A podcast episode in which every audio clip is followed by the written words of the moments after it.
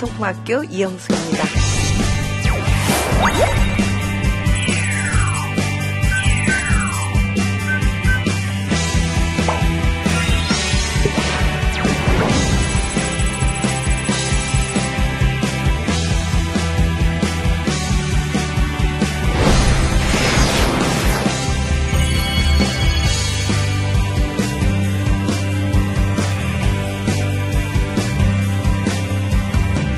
오늘은요, 내 자녀의 행복, 양육으로부터.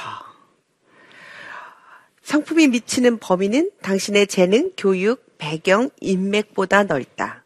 그런 것들로 문을 열 수는 있으나 그 문에 들어선 후 어떻게 될지는 성품으로 결정된다. 앤디 스텔리의 성품은 말보다 더 크게 말한다 중에 우리가 한번 생각해 봐야 될 대목입니다. 우리가 성공을 지키기 위해서 자녀 양육 굉장히 힘을 쏟고 있습니다. 그런데 우리가 많은 성공을 경험해도 결국은 그 성공을 유지할 수 있는 힘은 성품이다라고 이야기합니다. 그래서 오늘은 우리 자녀의 행복을 어떻게 아, 양육으로 특히 성품 양육으로 그 아이들의 행복을 지킬 수 있을까 함께 나누는 시간 갖도록 하겠습니다. 현대에 어떻게 자녀 교육을 할 것인가를 굉장히 고민하면서 다양한 방법으로 시도하지만 결국은 어, 성품 양육이 답이다라고 말한 학자들이 굉장히 많습니다. 특별히 그 스탠퍼드 대학의 심리학자 루이스 터먼의 실험이 있었어요. 많은 사람들이 그 당시 지능이 높으면 성공하고 지능이 높으면 행복할 것이다 라고 생각을 해서 지능 높은 아이들로 키우려고 혈안이 되었던 시대입니다. 캘리포니아 초등학교에서 초등학교하고 중학교에서 IQ가 한 143, 135, 135 이상의 천재를 1521명 대상으로 해서 굉장히 오랫동안 1921년서부터 1990년대까지 종단 연구를 한 거죠. 그 결혼, 학업, 직장 생활, 그래서 일생 동안 이렇게 꿰뚫어서 IQ 135짜리가 어떻게 사는지를 종단 연구한 거예요. 터머는 이 가설을 세웠어요. 아, 머리가 좋으면 행복할 것이다. 어, 지능이 높으면 행복한 인생을 살 것이다. 여러분도 그렇게 생각하시죠? 아예 맞아요. 저도 처음에 그래서 우리 아이 뭐 머리 좋은 아이를 키우려고 뭐 아유 별짓 다 했어요. 예, 근데 저도 결국 하나님의 성품대로 키우는 것이 가장 성공한다고 생각을 했어요. 근데 아마 이 연구를 했던 것 같아요. 지능이 135짜리를 정말 그렇게 많은 사람들을 종단 연구를 해서 어, 이 지능 좋은 사람들이 어떻게 살고 있는가를 본 거죠. 그런데 이 각계의 엘리트가 돼서 정말 성공하고 정말 행복한 삶을 살 거다라고 가설을 세웠는데 아니었어요. 굉장히 이 천재들이 평범한 인생으로 마, 마감했어요. 그리고 굉장히 또 일부는 아주 불행하게 살기도 하고 또 이렇게 우울증으로 앓기도 하고 정신병자가 되기도 하고 결국은 예, 성공의 조건은 어, 지능이 아니다라는 결론을 내렸어요. 그래서 결국 이 터먼 연구의 마지막은 어, 지능이 아니다라고 결론을 내리고 어, 그 성품이다. 그리고 어, 기회 포착 능력, 기회가 왔을 때 그것을 탁 잡아낼 수 있는 기회 포착 능력. 그래서 우리가 뭐 성격과 인격이다라는 얘기는 다른 말로 말하면 성품이다라고 할 수가 있는 거죠. 또 이런 연구뿐만이 아니라 음, 그 하버드 의대의 그 교수님이신 조지 베일런트 교수가 또 아주 오랫동안 연구했어요. 행복한 성공을 어떤 사람들이 이룰까? 그래서 어, 어떤 사람들이 행복하게 성공하는 사람들이 될까? 이것을 굉장히 오랫동안 조사를 했죠. 그 하버드 대학교 2학년 학생들을 대상으로 해가지고 했거든요. 그러니까 음 하버드 대학 다닐 정도면 굉장히 그 지능 있잖아요. 그리고 뭐 가정도 뭐 그 웬만해야 들어가고 또 아이들이 그 여러 가지로 우수해야 되니까. 그래서 1937년부터 예. 그 하버드 대학이 2학년 재학생 268명을 대상으로 해서 무려 72년을 연구한 거예요. 72년. 굉장히 오랫동안 연구했으니까 아, 그 정말 우리가 신뢰도가 있죠. 그런데 어, 이, 이 사람들이 그렇게 막 썩 성공한 사람들이 많이 나타나질 않았어요. 그러니까 우리는 생각할 때 그러잖아요. 서울대학 나오면 성공할 것 같고 하버드 나온, 나왔으면 더 성공했을 것 같은데 안 그랬어요. 뭐 그냥 뭐 별로 성공하지 않았어요. 그 중에 뭐, 어, 연방 상원위원회에 도전한 사람 4명. 된 사람도 아니고 도전한 사람 4명. 유명한 소설가? 대통령이 된 사람이 그 중에 한 명 있었어요. 존 F. 케네디. 근데 끝이 행복했어요? 아니잖아요. 결국 암살당하고, 예, 별로 행복하지 않았죠. 그다음 워싱턴 포스트 편집인 뭐 한 명 정도? 그렇게 별 볼 일 없었어요. 그래서, 어, 굉장히 처음 시작은 화려하게, 어, 하버드 대학의 2학년 학생들, 젊고 똑똑 한 학생들로 출발을 했지만, 나중에 이제 72년 동안 연구를 했을 때 3분의 1 이상이 정신질환으로 고생했어요. 이 사람들이. 예. 그래서 결국 좋은 학벌이 성공을 주지 못한다. 이렇게 결론을 내린 거죠. 그럼에도 불구하고 우리는 막, 그, 아직도 믿음 있는 크리스천들도 막, 어, 예, 뭔가 믿음보단 공부 더 잘해야지 성공할 것 같은 이런 느낌 같잖아요. 근데 이 결국 이분이 그렇다면 학벌도 성공하지 않는다면 뭐가 그러면 성공할 것인가? 이 연구 끝에 아주 중요한 이야기를 했어요. 행복한 성공을 이루는 일곱 가지 요소라는 거예요. 여러분들 그 몇 가지나 갖고 있는지 한번 이렇게 좀 체크해 보세요. 첫째, 어, 고통에 적응하는 성숙한 자세. 그러니까 고통이 없는 사람이 아니라 고통이 왔을 때 내가 어떻게 적응하느냐. 이게 행복을 좌우하는 거예요. 어, 너무 의미 있죠? 예. 이게 성품인 거예요, 사실은. 예. 그러니까 고통에 적응하는 성숙한 자세. 이런 사람이 성공하더라는 거예요. 그리고 행복하게 살더라는 거예요. 두 번째는 적절한 교육. 너무 지나친 교육이 아니라 적절한 교육. 그죠? 적절한 교육. 그리고 안정적인 결혼이라는 거예요. 결혼. 나를 지원하는 배우자. 그러니까 서로 지원하고, 어, 그래서 뭔가 안정적인 결혼하는 사람들이 행복한 성공을 하더래요. 그리고 금연하는 사람들. 예. 그 금연이 성공, 행복한 조건에 에, 들어가 있는 거예요, 여러분. 금연만 하셔도 행복하신 겁니다. 그리고 적당한 체중이에요. 예, 그게 안 되면 적당한 체중, 다이어트 시작하시면 건강한 거예요. 금주, 그리고 적절한 운동. 일곱 가지예요. 너무 좀 평범하죠? 예, 우리는 뭐 굉장한 뭐 부자 아버지가 있을 것, 막 이래야 되는 줄 알았더니 아니에요. 일곱 가지 요소는 아주 평범한 것들이었어요. 이런 요소들을 갖고 있는 사람들이 행복하게 성공하더라. 여러분 몇 가지 있으세요? 거의 다 있으시죠? 예, 여러분 행복하신 겁니다. 그래서 이 성공하는 이 성공적인 행복을 이끄는 그 열쇠가 우리가 이런 지능이나 학벌이나 뭐 어떤 계급이나 이런 게 아니었다는 거예요. 한마디로 말씀드리면 성품 좋은 사람들이 결국은 행복한 성공을 이루더라. 라고 하는 결론을 내린 겁니다. 자, 그렇다면 우리가 성품 교육이 무엇일까? 어떻게 성품 양육을 할 것인가?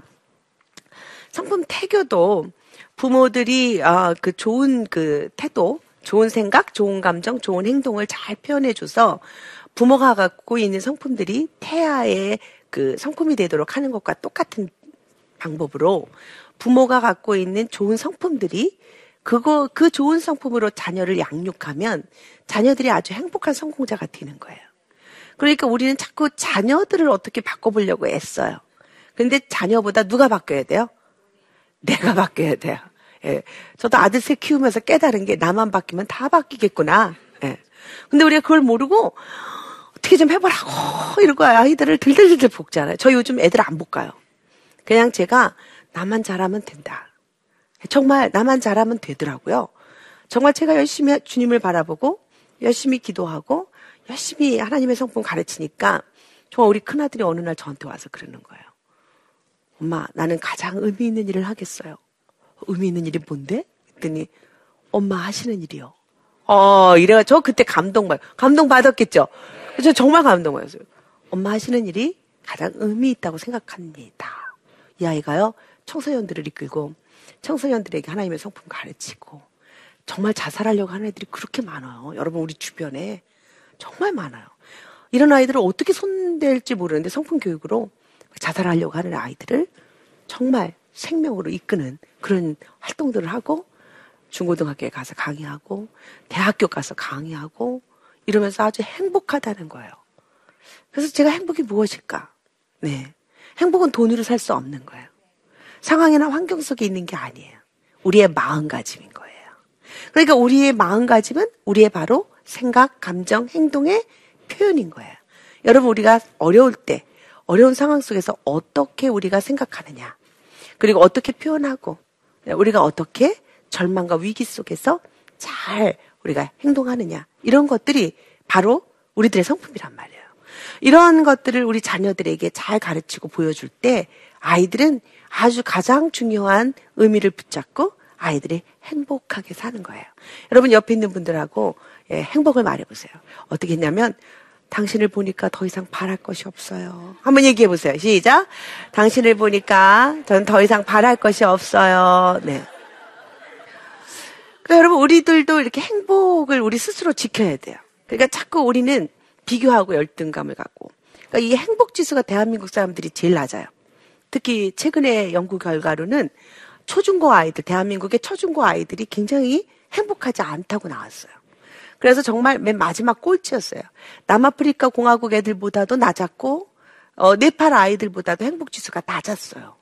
근데 이 연구는요, 또 너무 재밌는 게 이 아이들의 이 물질적 공급은 전 세계 2위래, 2위.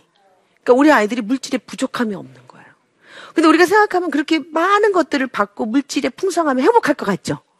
근데 애들은 꼴찌에 아주 완전히 행복하지 않다라는 거예요. 이야, 이 기가 막힌 거 아니에요? 그러면 어떻게 보면 대한민국 부모님들은 억울해요. 굉장히 열심히 내 자녀들을 그냥 먹을 거 입힐 걸 그냥 최고로 그냥 씩씩거리고 얼마나 해줬는데 얘네들이 배은망덕하게 초등학교, 중학교, 고등학교 애들한테 물어보니까 행복하지 않다. 전 세계의 꼴찌에 꼴찌. 아주 심각한 대한민국의 아주 상처예요, 지금. 청소년 자살률이 OECD 국가 중에 1위예요. 근데 암만 해도 이 1위를 못 이기는 거예요. 계속 10년 내내 1위였어요. 제가 성품 교육한 지 11년째인데 지난 11년 내내 1위였어요. 정말 왜 그럴까? 결국 대한민국의 아이들이 아주 일찍부터 너무 일찍부터 경쟁, 비교의식, 열등감에 시달린다는 거예요. 그러니까 아무리 좋은 것들을 갖다 주면 뭐예요? 아이들이 우울하고 아이들이 행복하지 않다고 말하고 그리고는 결국 자살을 선택하거나 우울증 앓고 있으면 대한민국의 미래가 어떻게 되겠어요? 정말 심각하죠. 네. 그러니까 우리가 정말 행복한 양육을 해야 되는 겁니다. 그래서 우리가 이 성품 교육은 무엇일까? 성품 교육은 생각, 감정, 행동을 변화시키는 거예요. 그래서 그 사람을 행복하게 만드는 교육을 하는 게 성품 교육이에요. 그러니까 우리는요, 아, 성품 뭐 그걸 가르쳐야 돼요. 그게 저절로 되는 거 아니에요? 이렇게 생각을 해요. 그런데 가르쳐야 되는 거예요. 예전에는 우리가 배울 수 있는 기회들이 많았어요. 3대가 같이 살고 할머니, 할아버지의 어르신들의 그런, 아, 이럴 때는 어르신들은 저렇게 결정하는구나. 아, 우리 엄마가 인내하는 모습을 보면서, 아, 저럴 때 참아내는 거구나. 이런 걸 배웠어요. 요즘은 배울 데가 없어요. 핵가족화 돼가지고, 완전히 엄마 아빠는 일하러 가고 애들은 텔레비 앞에서 혼자 본단 말이죠. 그러니까 텔레비에 있는 가치관이 아이들의 가치관이 되는 거예요.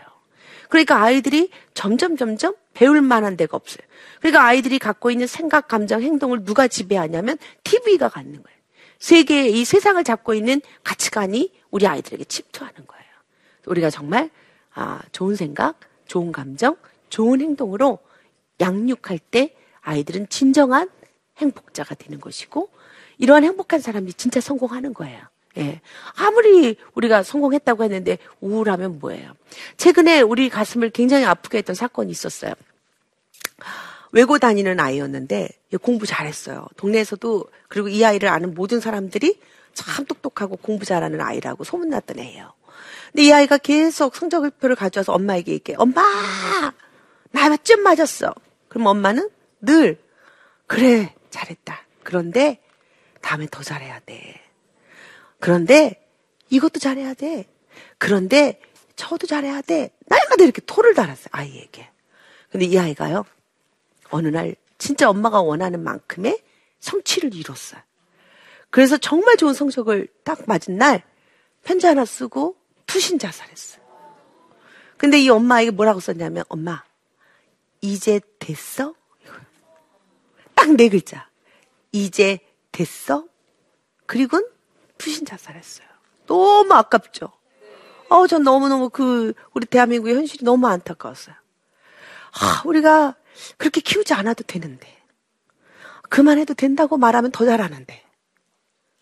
아, 그냥 너 때문에 나는 너무 행복해 죽겠다고 말하면 우리 애들은 그냥 행복해서 하지 말래도 공부하는데. 그냥 이 아이는 결국 아까운 목숨을 잃어버렸어요. 이제 됐어? 예, 정말 안타까운 실제의 사건이에요. 자, 그렇다면 우리가 어떻게 해야 될까? 네.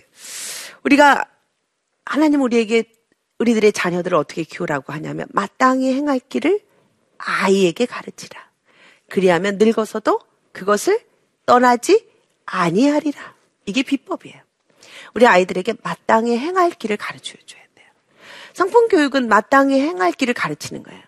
마땅히 우리가 피조물로서 가져야 될 생각, 우리의 감정, 우리의 행동들을 이럴 때 적절하게 어떻게 해야 되는지를 가르쳐 주는 거예요. 하나님 나라의 가치관, 하나님 나라의 원칙, 하나님 아버지가 어떻게 우리를 사랑하셨는지를 가르쳐 주고 적용할 수 있도록 가르쳐 주는 것은 아주 중요한 양육이에요.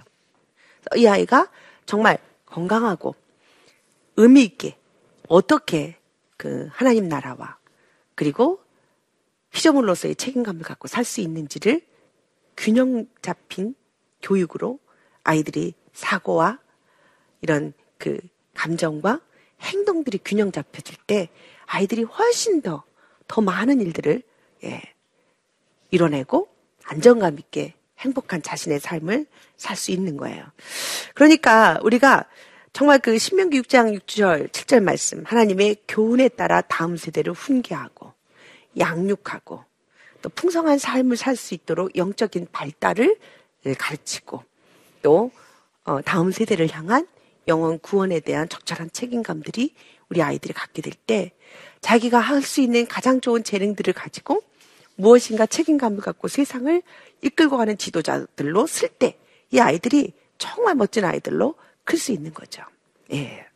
자, 그렇다면요, 우리가 이 특히 그, 예, 나이에 따라서 아이들의 이 양육은 달라지는데, 아, 이 아이들이 태어났을 때 0, 3세 이 영아기 때는 정말 아이들이 우르르 모든 것을 표현하거든요. 일때 우리가 정말 경청할 수 있는 성품들이 돼야 돼요. 경청이란 상대방의 말과 행동을 잘 집중하여 들어 상대방이 얼마나 소중한지 인정해 주는 거. 그러니까요, 우리 아이들에게 이 영아기 때 이 어떻게 성품 양육을 할까? 우리 부모들은 경청의 성품을 키워야 돼요. 경청은 말로만 전달받는 게 아니에요. 말과 행동으로. 그리고 그 속에 감춰져 있는 마음, 욕구가 무엇인지를 꿰뚫어 볼 줄 아는 존중함이 있을 때 우린 경청 잘해요. 여러분 자녀를 키워보셨으면 알겠지만 애들이 응애응애 하고 울 때요. 애들은 똑같은 울음이 있지만 욕구가 다 틀리다는 사실 아시죠? 어느 때는 막 우는데 배고파서 우는 거고요. 어느 때는 막 우는데 이 아이는 밥 달라고 우는 거고요. 막 우는데 어떤 아이는 안아달라고 우는 거예요. 우리는 이 소리를 잘 경청할 수 있어야 돼요. 그래서 우리가 정말 적절한 양육을 해야 돼요. 어, 배고팠구나. 그래, 밥 먹자. 어, 안아달라고? 그래, 엄마가 너하고 항상 함께 있지. 어디 가겠어? 이리 와. 엄마가 사랑해줄게. 기저귀 갈아달라고? 저런 척척했겠구나. 이런 말들로 그 아이들의 욕구들을 우리가 이렇게 입으로 경청해 줄 때 이게 성품 양육이에요. 그러면 이 아이는 아, 나는 존중받고 있구나. 나는 사랑받고 있구나. 내가 울기만 해도 나를 이렇게 경청해 주는구나. 이 아이는 행복한 거예요. 이런 아이들은 굉장한 신뢰감을 갖고 자라요. 그래서 이런 아이들은 굉장히 안정감을 가져요. 그래서 이런 아이들은 성장하면서도 세상을 신뢰해요. 이런 아이들은 하나님을 향한 믿음도 굉장히 금방 잘 자라요. 그런데 아무리 울어도 대답 없는 그대요. 이러면 이 아이들이 믿음이 안 자라요. 신뢰감이 안 생겨요. 불신이 생기는 거예요. 그래서 이 불신을 갖고 있는 사람들이 이게 믿음이 잘 안 들어가는 사람들을 보면 이런 어렸을 때의 경험들인 거예요. 분명히 엄마가 있기는 있는데 나를 한 번도 안, 안 안아줬어. 분명히 아버지는 있는데 나를 한 번도 본 척도 안 하는 아버지. 이런 사람들이요, 교회에 오면 어려워요. 하나님 사랑이라고 하시는데 나하고는 관계없는 것 같은 느낌을 가져요. 그래서 우리가 이렇게 어떤 양육 태도를 부모들이 해줬느냐에 따라서 아이들이 갖게 되는 느낌은 너무 틀린 거예요. 아이들이 성장하면요. 아이들이 싫어! 내가 할 거야! 막 이런단 말이죠. 그죠? 그럼 막 엄마들이 막, 제 고집이 너무 세졌어. 어, 말도 너무 안 들어. 막 이러면서, 어, 끔찍해. 막 이러는데, 사실은 이때, 내 거야, 내가 할 거야, 싫어. 이러면서 나의 나다움을 형성하는 거예요. 나의 나다움. 그래서 정말 의지가 생기고, 자기가 결단하면서 새로운 예, 의식이 생기고, 새로운 심리적인 예, 반응을 하게 되고 멋진 사람으로 크는 거죠. 하나님은 우리를 로봇으로 안 만들어 주셨어요. 자유 의지를 주시고 선택하게 하셨어요. 우리가 이 자유 의지를 잘 사용하는 것. 그래서 우리가 악하게 사용하지 않고 선하게 사용할 수 있도록 교육해야 돼요. 이것이 바로 성품 양육이에요. 성품은요, 선택인 거예요. 우리 아이들이 어렸을 때부터 내 거야! 싫어! 안 할 거야! 이러면서도 부모들이 훈계를 하는 이유는 안 돼. 그렇게 가면 위험해. 안 돼. 다른 사람 때리면 안 돼. 경계선을 가르치면서 이 아이가 건강하게 자랄 것들을 우리가 양육하는 거예요. 이런 아이들은 이 지침에 따라 반응하는 모습들을 배우게 되고 그리고 이런 그 사람이 성장하는 원리와 원칙에 따라 자신들을 성장시킬 때 안도감 있게 다른 사람과 어떻게 관계를 맺고 어떻게 성장하는지를 배우게 되는 것입니다. 부모들도 배워야 돼요. 우리 아이들이 어렸을 때는 어렸을 때로 점점 크면 어떻게 변하는지 이 심리적인 특징과 그 양육 방법들을 배워서 근데 사실은 우리 하나님이 그렇게 하시거든요. 옛날에 내 모습하고 똑같이 나를 키우시는 분이 아니시고 여러분 성경을 읽어도 작년에 읽었을 때의 그 기절과 1년 전의 기절과 오늘 나에게 주시는 말씀이 다르지 않습니까? 하나님 우리를 그렇게 양육하세요. 그렇게 먹이시는 거예요. 우리도 그렇게 해야 돼요.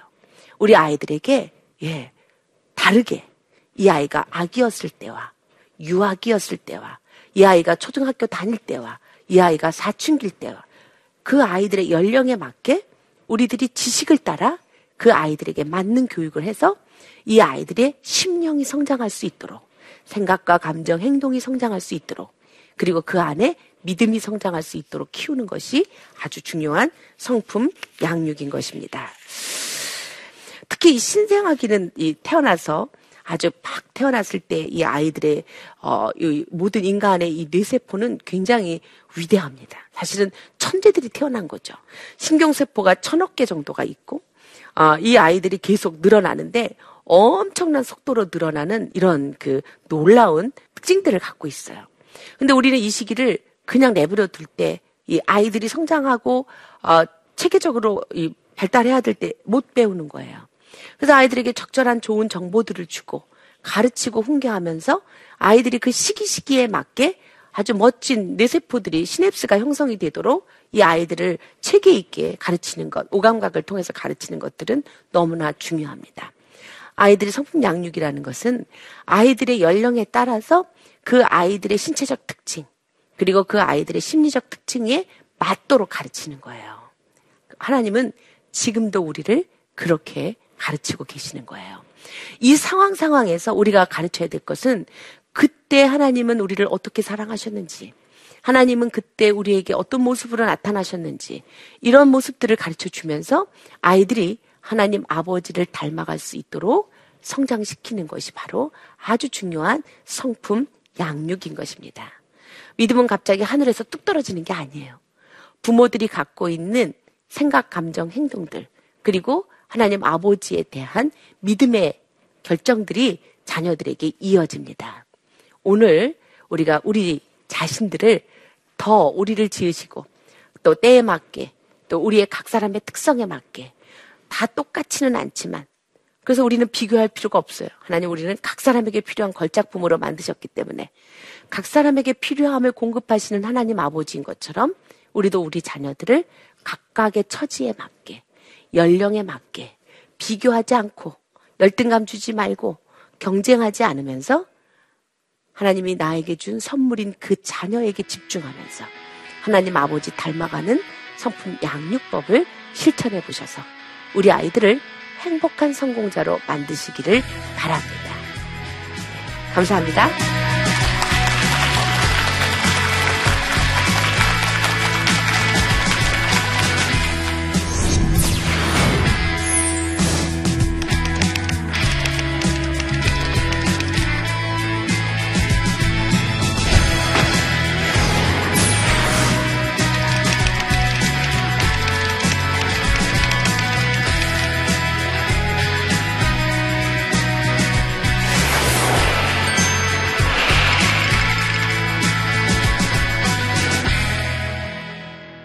내 자녀의 행복, 예, 양육으로부터 이 강의를 들으시고 질문 있으신 분들은 질문하시기 바랍니다.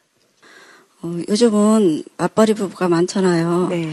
근데 아이들을 어떻게 양육을 해야 되는지 궁금합니다. 지금 굉장히 심각한 부분이 이 맞벌이죠. 그래서 그렇다고 또 안 할 수 없고요. 지혜롭게 잘 키워야 하겠죠. 어, 벤카슨이라고 하는 그 여러분 지금 그 미국에 보면 그 아, 아이엠 크리스찬 해가지고 이렇게 대통령 어, 출마 그 선언하신 분이 계세요. 의사 선생님이시죠. 근데 사실은 이 집이 굉장히 가난하고 어려워서 그 엄마가 이 더군다나 이 혼자서 미혼모가 이 아이를 키워야 됐기 때문에 계속 돈을 벌러 나가야 됐고 아이들을 어떻게 키워야 할지 알 수 없었어요. 그래서 이 아이를 어, 굉장히 그 돈이 없으니까 아주 그 흑인들의 그런 아주 아주 그 가난한 마을에 범죄가 계속 일어나는데 이 두 아들을 놓고 일을 나가야 됐거든요. 아무도 가르치는 사람이 없어서 공부 참 할 수 못했어요. 그래서 굉장히 계속 그 어, 학교에서 경고장이 날라왔는데 엄마가 기도했어요. 그래서 어떻게 이 아이를 키워야 하는지 가르쳐 달라고 기도했어요. 그때 기도 중에 아주 놀라운 말씀을 주셨어요. 하나님께서 좋은 생각을 주신 거죠. 도서관에서 있게 해라. 그래서 이 아이를 날마다 집에만 오면 TV를 보는 아이에게 도서관에 가라. 엄마가 일 마치고 올 때까지 도서관에서 지내라. 이랬던 거죠. 그래서 이 아이가 도서관에서 어, 자란 거예요. 아이가 학교만 끝나면 도서관에서 도서관에서 엄청난 책을 읽었어요. 결국은 이 아이를 따라갈 자가 없었어요. 이, 아, 이분이 결국 의사 선생님 됐잖아요. 예, 그리고 어, 샴 쌍둥이를 이렇게 분리 수술을 하는데 성공해서 신의 손이라고 어, 기적의 손, 신의 손이라고 칭송을 하게 됐는데 당신은 어떻게 이렇게 성공했냐고 물어보니까 내 어머니 때문이라고 얘기를 했거든요. 예, 바로 그런 그 어머니의 기도가 많이 필요한 시절이죠. 그래서 어, 상황과 형평들이 각각 부모마다 다르기 때문에 그 상황에서 가장 옳은 길로 인도해 주시는 하나님께 기도하시면서 내 자녀를 어떻게 키워야 할지를 정말 아, 기도할 때 창의성을 주시는 게 하나님 아버지의 사랑이시니까 그 상황에 맞는 도움의 손길들을 잘 아, 받으시면서 우리 자녀를 잘 키우시면 예, 하나님 나라의 귀한 일꾼들이 될 것 같습니다. 내 자녀를 어떻게 그 행복한 아이가 되게 할까? 또 어떻게 시대를 이기는 그런 성공하는 사람으로 만들까? 모든 부모님들의 소원이 아닐 수가 없습니다. 먼저 우리 부모들이 하나님의 성품을 닮은 사람들이 되시고 그리고 그 성품을 우리 자녀들에게 잘 가르치고 양육하시는 귀한 부모님들이 되시기를 바랍니다. 행복하고 예, 성령 충만한 가정들 만드시기 바랍니다. 고맙습니다.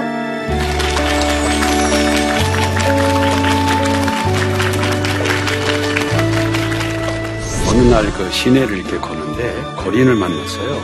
아, 실은 내가 며칠 굶었는데 너무 배고프다고 좀 식사 좀 할 수 있게 좀 도와달라고 그래서 참 마음이 아프더라고요. 네, 그래서 그분한테 네, 돈그만 원 한 장을 좀 드리고 맛있게 식사하시고 힘내시라고 그랬어요. 근데 그분이 그것을 받고 이렇게 돌아가시는데 마치 주님의 음성이 들리는 것 같았어요. 내가 있는 땅에서 우리 4km 반경 이내에 배고픈 사람이 있으면 그거는 내 책임이야 그런 거예요. 우리 가운데 좀 어려움을 겪고 힘들어하고 그런 분들이 우리도 모르게 만나는 거예요.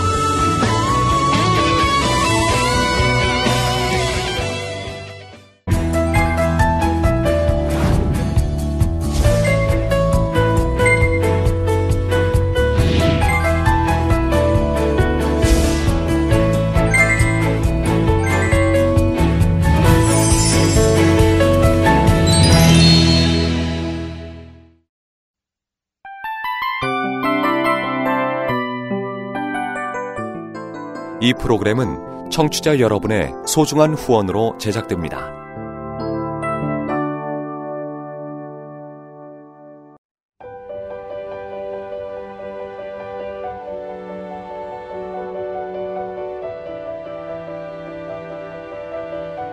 세상에는 수많은 교회들이 있지만 더 깊이 있는 말씀 강해를 찾기 위해 크기로만 교회를 선정하지 않습니다. 보다 좋은 영적 콘텐츠를 더 많이 나누기 위해 방송비를 받지 않습니다. 1년 365일 복음만 전하고 싶어서 우리는 광고를 하지 않습니다. 온누리의 복음을 땅끝까지 CGN TV와 함께 땅끝 성교사가 되주세요